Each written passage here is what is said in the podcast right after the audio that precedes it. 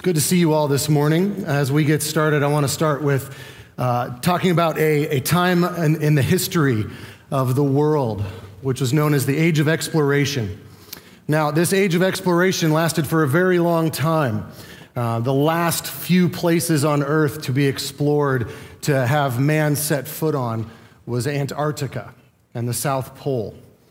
In 1908, there was an Irish explorer by the name of Ernest Shackleton who came the closest to getting to the South Pole at that point in history. He was 97 miles short, which sounds like a lot, but considering no one had been within 100 miles of it, he was pretty close. However, because of the intensity of the weather in Antarctica, his crew had to turn back. In his diary, Shackleton wrote that the food supplies were exhausted, save for one last ration each of what's called hardtack Hardtack is a dried biscuit that is rock hard, and only when it's soaked for a, a, good amount of time in something liquid will it be even edible.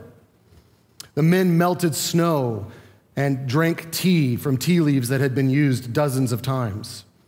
Many, however, took their hardtack and hid it in their food packs, waiting till the last moment when they would need that bite. The evening was cold. The fire was built up. The men were weary. They jumped in their sleeping bags to face yet another night of restless sleep as they were in between freezing to death and trying to sleep. Shackleton, as he was almost asleep, out of the corner of his eye, noticed movement. He looked over and saw one of his most trusted men sitting up, looking around to see if anyone was looking. Shackleton's heart sank when he saw the man reach toward another man's food sack. Shackleton then watched as the man opened up the food sack and took his own hardtack out and put it in the other's sack. Shackleton went to sleep with warm thoughts towards this man. What Shackleton had witnessed is he had witnessed a man who was a good man in public and was also that same man in private. He witnessed a man of integrity. He witnessed a man who was the same both when people were watching and people were not watching. Today, this psalm that Frank just read to us is all about the king. It's all about the king, the man who leads the nation of Israel.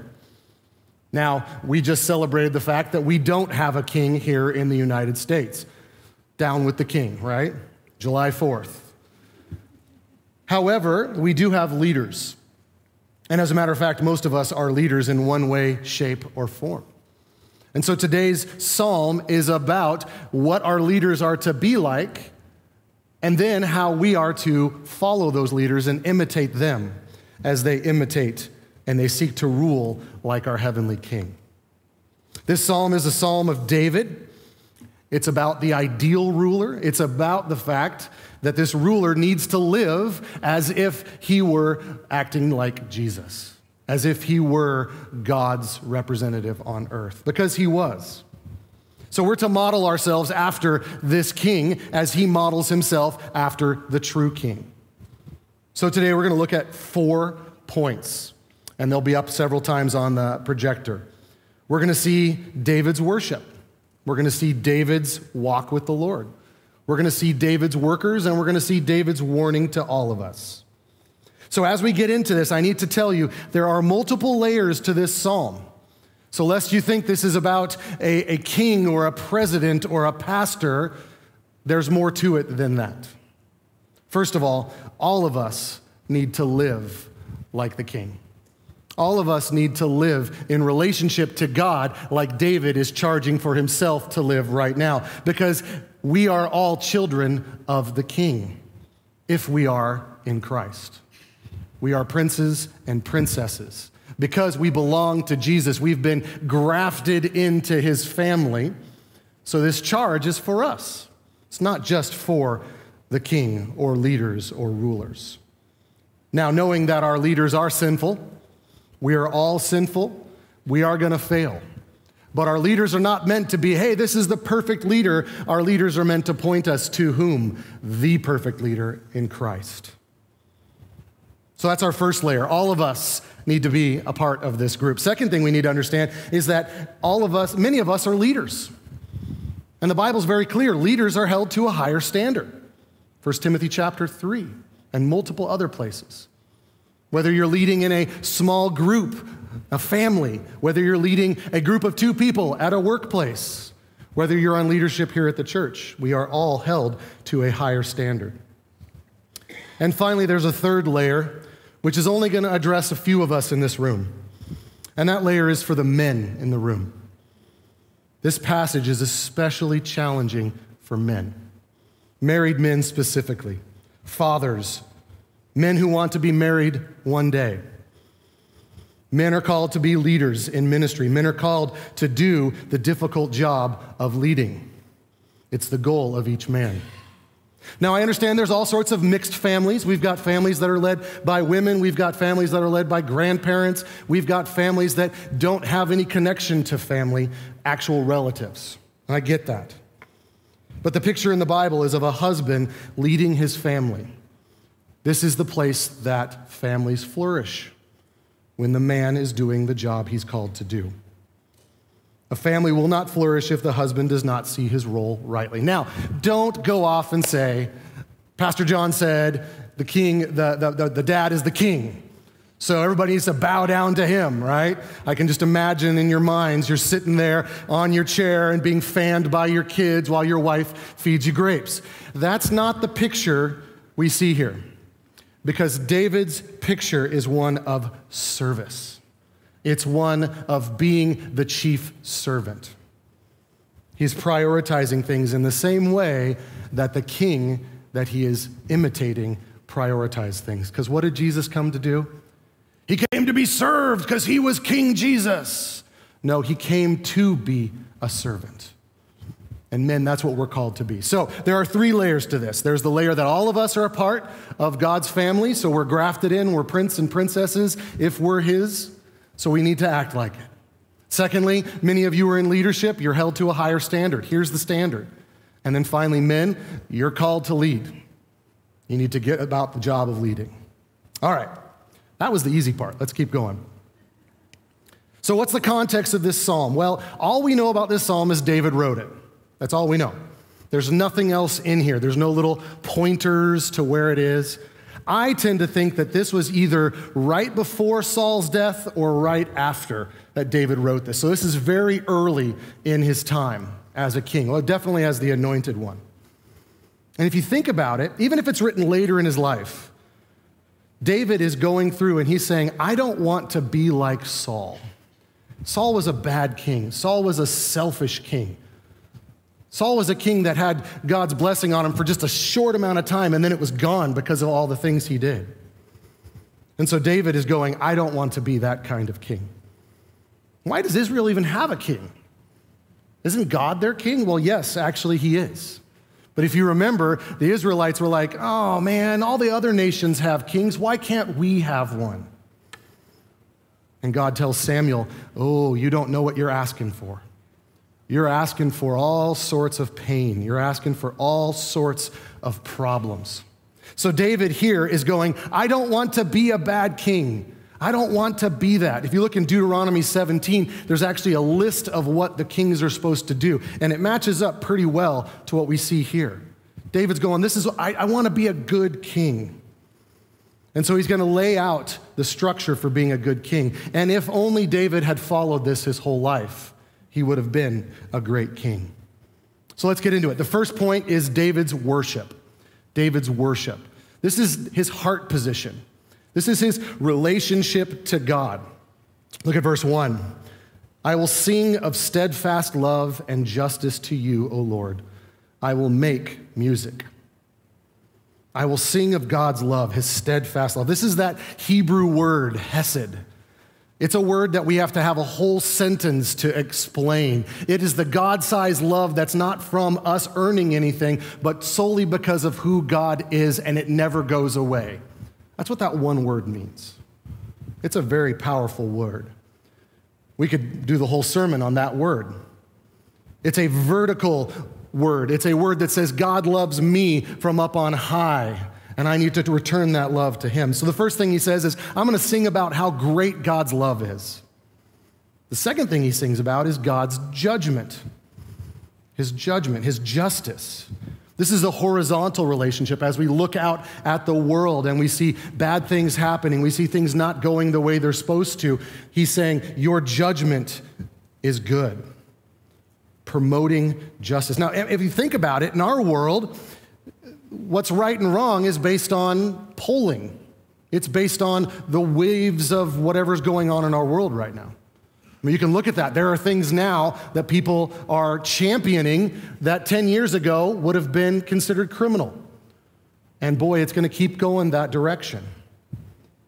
See, this is why it's good that God is a judgmental God, a justice seeking God, because he says, I am the standard. Instead of it being, you know, oh, what's the standard? Instead, we have God saying, I am the standard. So God's love and his justice are the twin pillars of who he is. So, what David is doing here is he's simply saying, I am putting myself into a correct relationship with you. That word bless um, that we see later on, and we'll see it throughout, is to kneel, it's to fall down at God's feet. We are to sing of his mercy and his justice and his love. And then finally, he says, I will make music, I will sing praise. Now, again, I want to point out for everyone in the room, it doesn't say make good music, all right? That means you can make country music, because we all know country music's terrible, right? country music worship. I'm just kidding. Kinda. But it says, I will sing, I will make music. Doesn't say it has to be good. Doesn't say it has to be a five part harmony. Doesn't say any of that. It just says, I will sing, I will make music. So, what we see here is David is a personal worship time. He has a time that he is singing out to the Lord. The king must connect to God if he's gonna at all hope to connect his nation to God. Leaders connect to God, then they can lead others to God. Fathers connect to God so they can lead family to God. Mothers connect to God to lead their children to God, and so on and so forth. So a personal walk is key. And David lays that out there. He starts there. He doesn't start with, hey, I do all the things that, gave, you know, that God told me to do. He goes, no, I have a personal relationship with God. Next, he gets into his walk. This is what he is accountable for. He's saying, I am accountable for my walking with the Lord. Verse 2 I will ponder the way that is blameless. Oh, when will you come to me? I will walk with integrity of heart within my house. So I want to do the middle of this verse first because it's kind of David just again showing his heart position.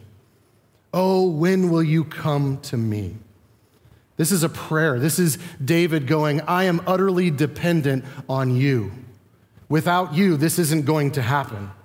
And we need to understand that. Okay, so it's really easy to read verse one and be like, okay, David's worshiping. Now we're down to the list of things I have to do. Don't miss the fact that David says, if you are not in this, Lord, it's not going to happen. Oh, when will you come? David is longing for more and more of God because he knows the more of God that he sees, the more he can reflect God to those around him. This is what Spurgeon writes If God be with us, we shall neither err in judgment nor transgress in character. His presence brings us both wisdom and holiness. So he's saying, Be close to me. Because when you're close to God, he rubs off on you and you begin looking more and more like him. Okay, so now back to the start of verse 2. I will maintain pure feet. He says, I will ponder. That word ponder means to pay attention or to carefully think about. One translation says, I will study. So, this is, again, this idea of I want to get my mind around the idea of blamelessness. And there's two parts to this. One is to focus on the holiness of God and go, I want to understand that. The other thing is to divert our attention from the wickedness of the world. David's saying, I'd rather not focus on the wickedness, I'd rather study the real thing. you know, treasury agents, when they are looking at counterfeit bills, they don't study the thousands of counterfeits out there, they study the real thing. They know what the bill feels like. They know how it feels, how it smells, how it crinkles, what it sounds like, so they know the real thing. And David is saying, I'm going to ponder, I'm going to think deeply on what is blameless, literally without defect. You know, Job was called blameless. This is the same Hebrew word that was used for Job. Can we pray like this? Can we pray, Lord, I want to think deeply about what is true, what is right?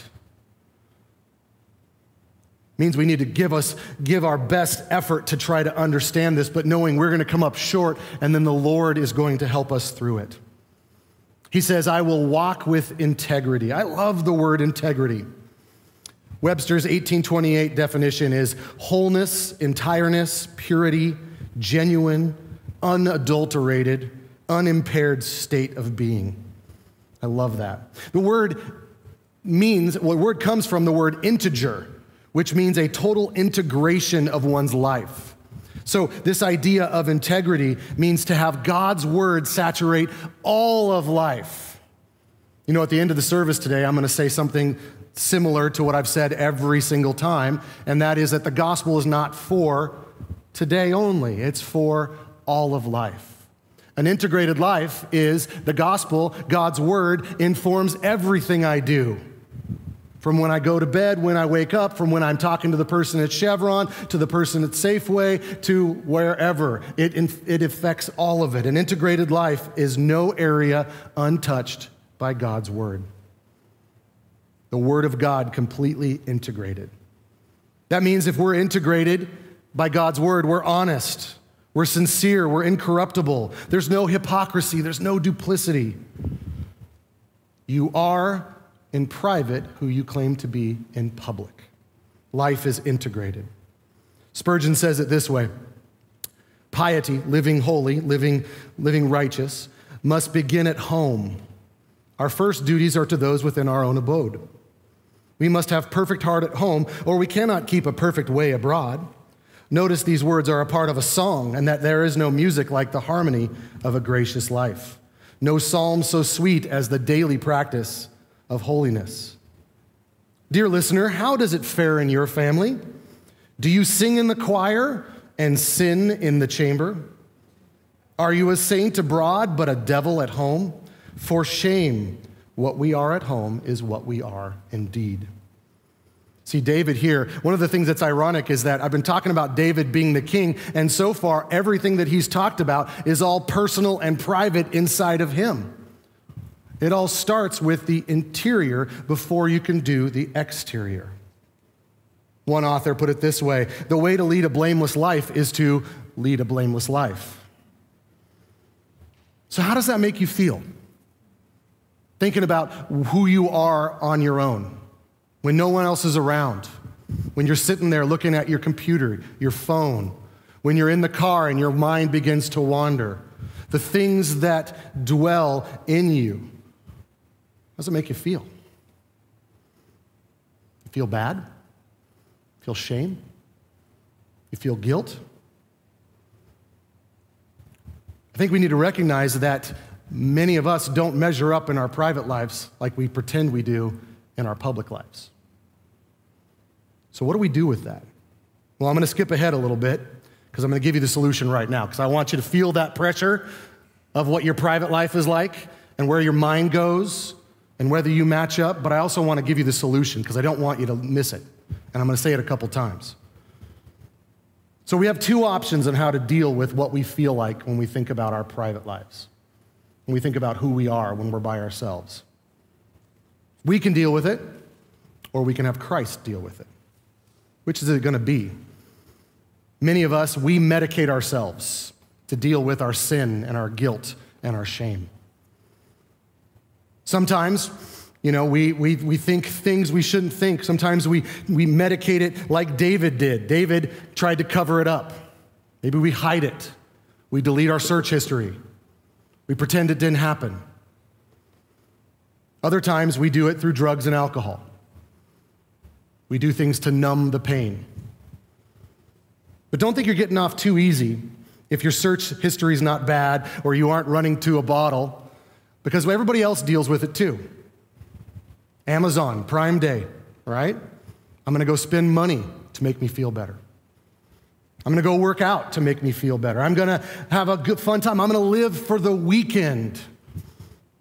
I'm gonna do something to take my mind off of my guilt and my shame.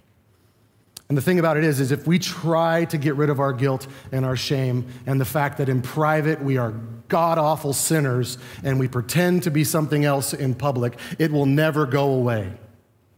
But praise be to God, there's another option. And that option is Jesus Christ. When he dies on the cross for your sins, the guilt is gone, the shame is gone. All you have to do is confess it to him take it to him. He knows. One of the Psalms I'm studying for in a couple weeks, it says that he knows that we're dust. He knows what we are. He's experienced all of our weakness and he's conquered it in our place. So take it to him. Don't take it to all this worldly stuff to try to deal with it. Take it to him. This doesn't matter if you're a leader or a follower. All of us need to take our shame and our guilt to him.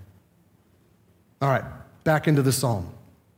Verses three through five is the psalmist, is David telling us what integrity and blamelessness are not. Instead of trying to say, here's what integrity is, he goes, I'm going to tell you what it's not.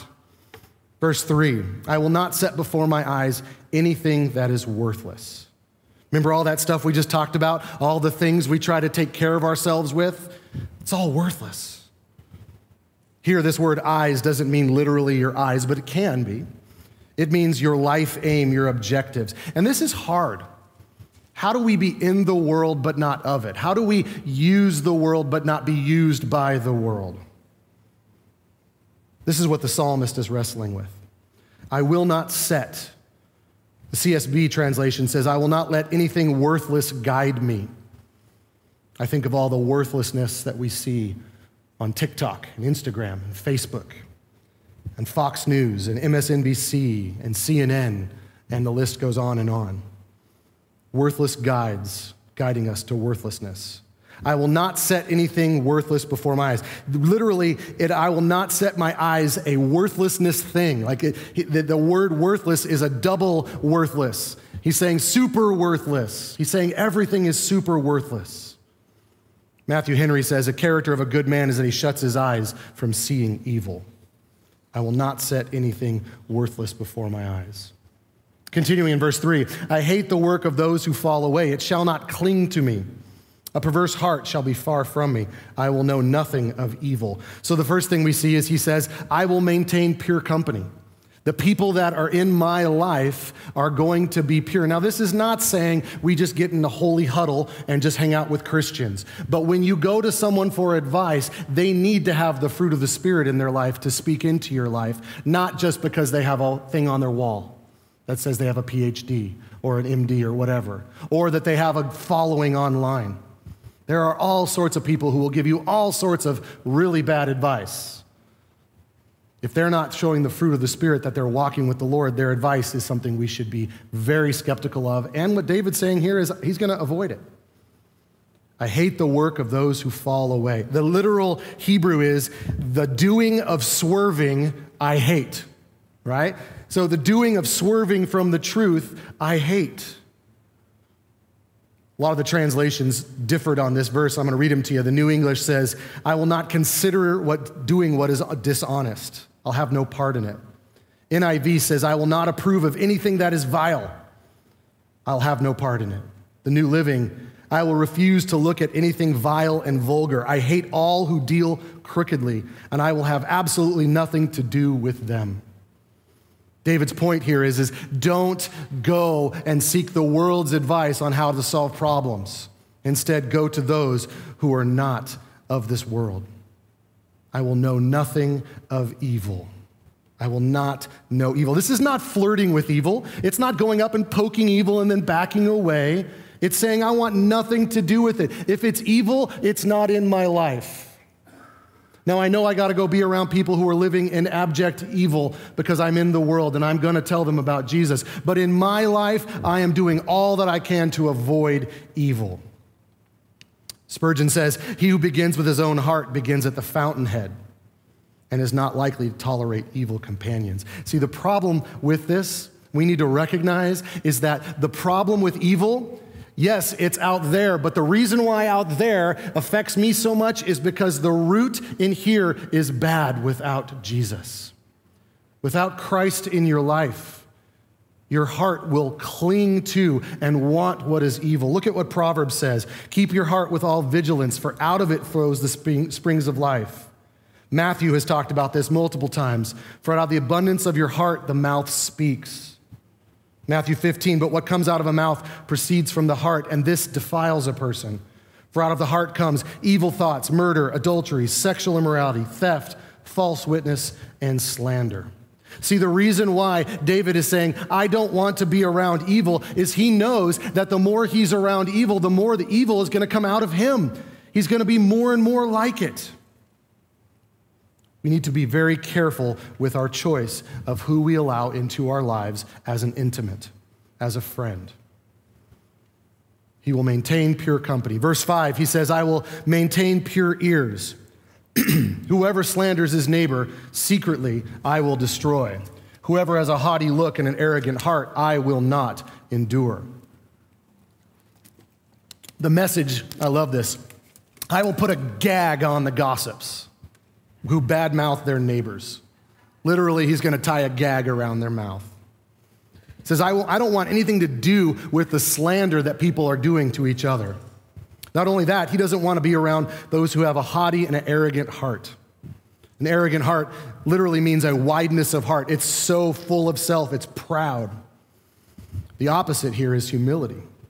He says, I don't want to be around those who slander. A lot of times, slander, you know, that's the idea of saying things about someone that's not true. Usually, the slander is not just about pulling them down, but it's also about what? Pushing me up. And so, the idea here is that he's saying, I, I want to be around humble people. I am not going to tolerate it. One commentator said, Christians have a responsibility not only to not slander, but not to listen to it. That might change how we stop listening to certain things in the world, don't we? We have a responsibility not only to not tell lies, but not tolerate liars. If you walk with the wise, you will be wise. If you walk with the conceited, you will become conceited yourself. I like this part. If you listen to the snake tongues, after a point, you will be the one with snake ears. Not only do you not have a responsibility to be friends with everyone, you actually have a responsibility to not be. I think that's pretty powerful. This idea of, I'm not going to have anything to do with these people speaking into my life because their works are evil. 1 Peter, clothe yourselves, all of you, with humility towards one another, for God opposes the proud, but gives grace to the humble. Humble yourselves, therefore, under the mighty hand of God, so at the proper time he may exalt you. So, what we see here is we see David starts off with a time of worship. This is what God is like. And then he says, Here is how I'm going to live my life and it's all been very internally focused. And now he says, Who am I going to pour my time and my effort into as the king? And we see David's workers. Verse 6 I will look with favor on the faithful in the land, that they may dwell with me. He who walks in the way that is blameless shall minister to me. Now, I want you to catch this here. David is the king, he lives in the palace. It's, it's by nature separated from the commoners. It's by nature different. But David says, I'm going to find the faithful, and they're going to come in and move into my palace. They're going to dwell with me. Not only that, they're going to minister to me. Now, that's kind of a weird word. What it means is serve the king. And you're like, that doesn't sound like a treat. But you don't understand, the servants were cared for really well. They lived in the palace. They had the best food. They had all the amenities. They were never lacking. He says, I will only associate with those who are faithful. The New English translation says, I will favor the honest people of the land and allow them to live with me. So, what does faithful mean? Well, I, I, was thinking, as I was thinking about this, I was reminded of a trip that we took to Wyoming when I was uh, in high school. And we saw Old Faithful. And why is it called that? because that spew of water is you can t- you use your clock and you can time it. It's the same every time. It's dependable. You can set your watch by it. So a faithful Christian is dependable. It is the one not seeking their own glory. It's the one who does the grunt work. It's the one who serves. It's the one who says, ah, It's not about me, it's about others. So, how do you tell if someone's a good leader? Well, you look for those who are serving. I remember years ago, uh, we were at a church that didn't have its own building. And so every Sunday, we had to set everything up and tear everything down which meant every Sunday there were lots and lots of chairs to be stacked and rolled away and put away. And you know how you could tell those men who were going to be godly leaders in other realms? They're the ones who jumped up and started stacking chairs. They're the ones who said, Yes, fellowship is important, but there's work to be done. I need to serve somebody. And these people that did the setup for church every Sunday and the teardown, their names weren't up on the placard. They didn't get a round of applause. They just did it and nobody saw it. But you're not a leader, you're not a servant if you go, nah, I don't do chairs. I don't move chairs. I've moved plenty in my time. Ah, that's not for me. That's somebody else. That's beneath me.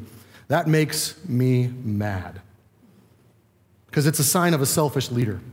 It's a sign of a person who's not understanding what David is teaching here and is clearly not understanding that's not the Lord we serve. We don't serve Jesus rightly if we think it's all about us. Now, I can hear in my mind my pastor, elder, uh, uh, my mentor telling me, hey, but you need to take care of the people. And I, I agree with that. But honestly, if you're not serving, you're not taking care of the people. Having a conversation here and there might be a good thing, but honestly, if you're not serving, you're not following the way you need to be. Because what does Mark 10:45 say? For even the Son of Man came not to serve, not to be served, but to serve. Jesus would have cleaned the toilets. Jesus would have moved the chairs. And don't get me started, men. I told you guys, your men are getting it. Don't get me started, men when there's work to be done and you stand around and watch the ladies do it. Now, I know we got some pretty impressive ladies and they can totally do it, but men, they shouldn't have to. You should be the ones stepping up to be the ones to serve. That's what you're called to do. Okay, sorry. All right. Sorry, not sorry. He says, I will associate with the blameless. This word blameless is the word integrity, but there's really no way in English to kind of make this make sense. I will walk in the way that is blameless. I will only allow those who are integrity. So it, blameless here just means their lives match, private and public. They match. Because ultimately, David understands what 1 Corinthians 15 says bad company ruins good morals. The friends and the people you follow are going to either bring you up or they're going to bring you down. He says, and they can minister to me, they can serve me.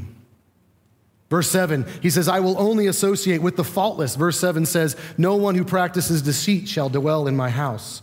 No one who utters lies shall continue before my eyes. This word, this phrase, continue before my eyes, is weird. Okay, that, what does that mean, continue before my eyes? What it means is guide me.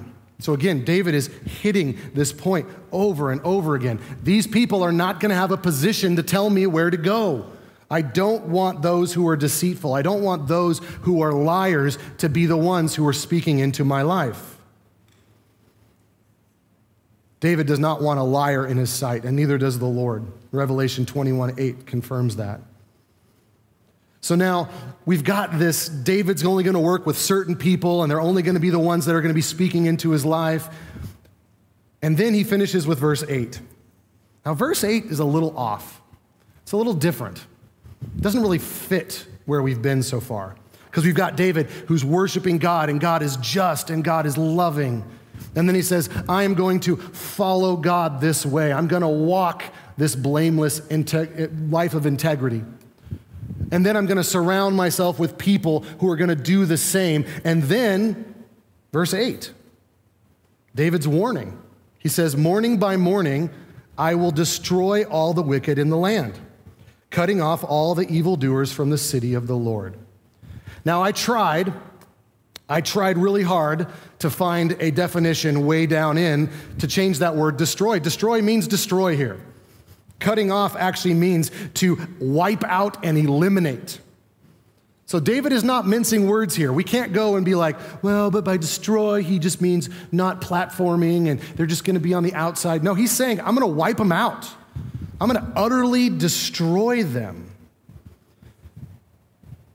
My daily task will be to ferret out the wicked and free the city from their grip. He'll silence the wicked, he'll slay the evildoer. This isn't really harsh ending to this song, right? Maybe this is the part they would, you know, conveniently forget to sing. But Jerusalem is meant to be a holy city. It's a, a, a city that is supposed to be purged of ungodly men. And the judgment must start there. But here's the thing David absolutely fails at this, doesn't he? I mean, he is who he's talking about right here. Who is the wicked? Who are the evildoers? that were in the city of Jerusalem. It's David. That's where his home was. He failed to take to do justice to Amnon and Absalom, and he totally messed up with Israel. But worse than that, where was David when the whole Bathsheba and Uriah thing happened? In his palace in Jerusalem, right? If you don't remember that story, Uriah's wife's name's Bathsheba. And while all the soldiers were off at war, David decided to stay home where he wasn't supposed to be. And he was outside of his palace looking down on the city and saw Bathsheba bathing. He asked her to come. Well, he didn't ask her, he commanded her to come to him. And he slept with her, and she became pregnant. So he brought Uriah, her husband, back from the war to try to cover up his adultery. It didn't work because Uriah was a man of God.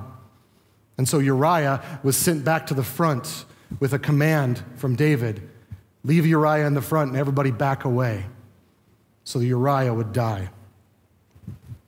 David committed adultery, which started with lust, which started with him being in the wrong place.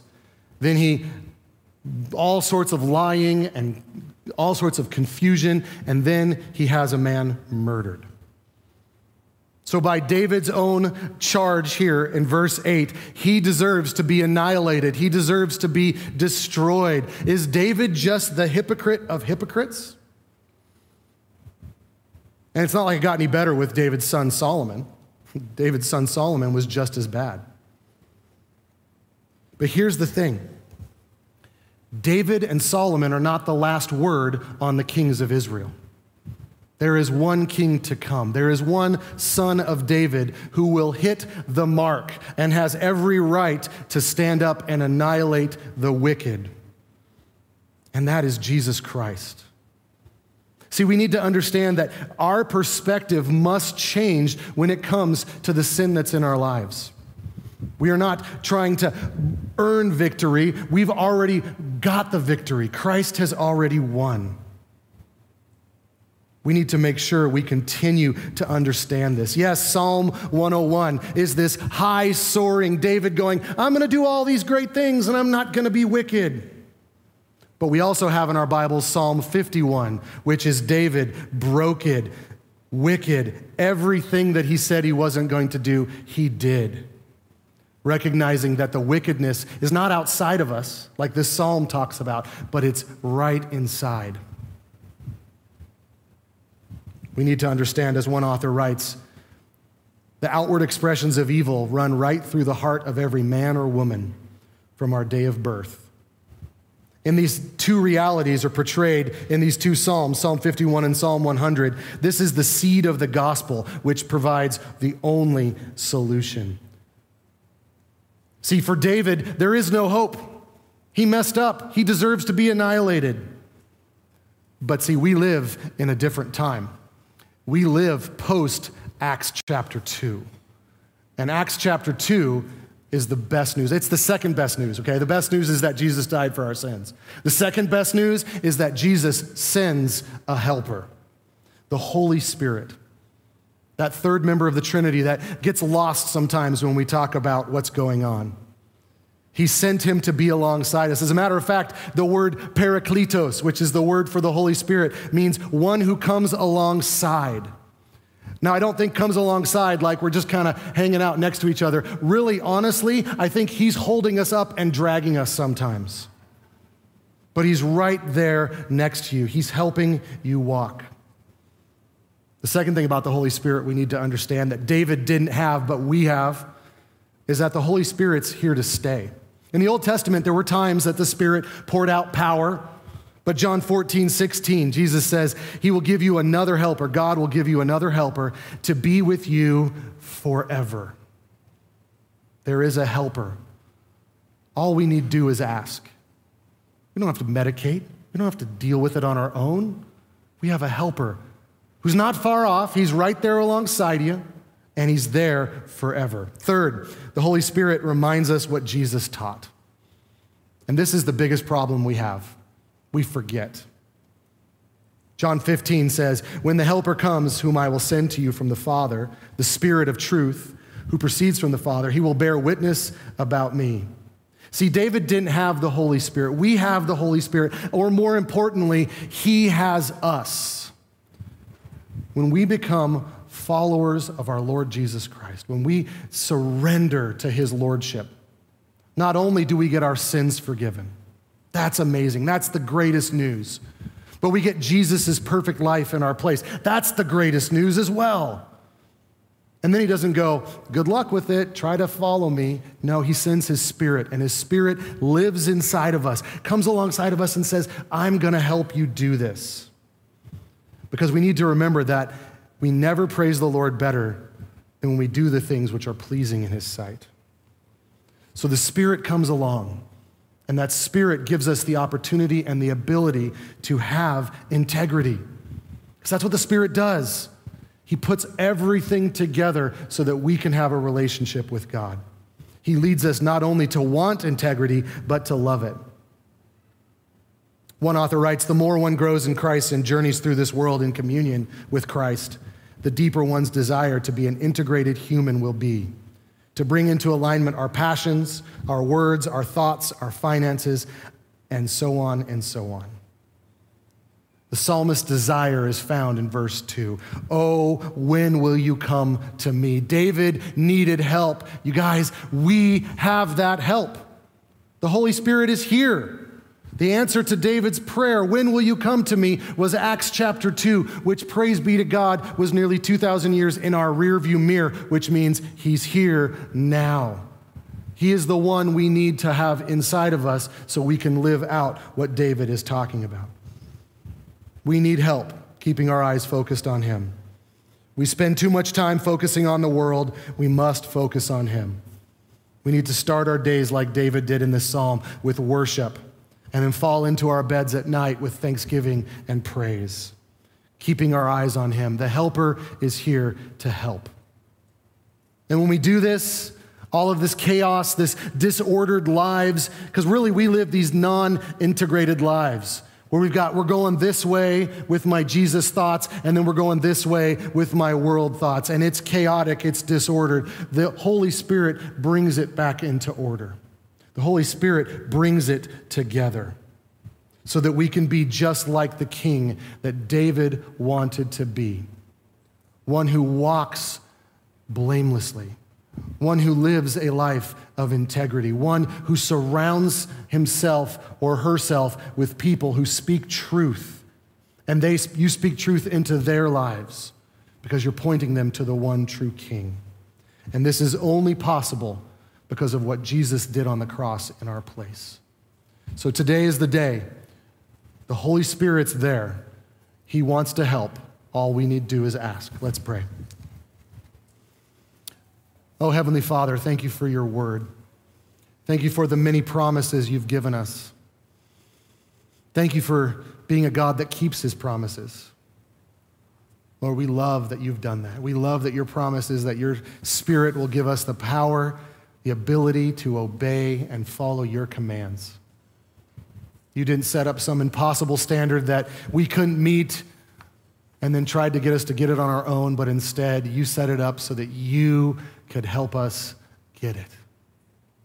Lord, help us to be like your son. Help us to serve, to love, and be all the things that we should be, that you made us to be. Help us to live that life through the power of your Spirit. Thank you, Lord. In Jesus' name, amen.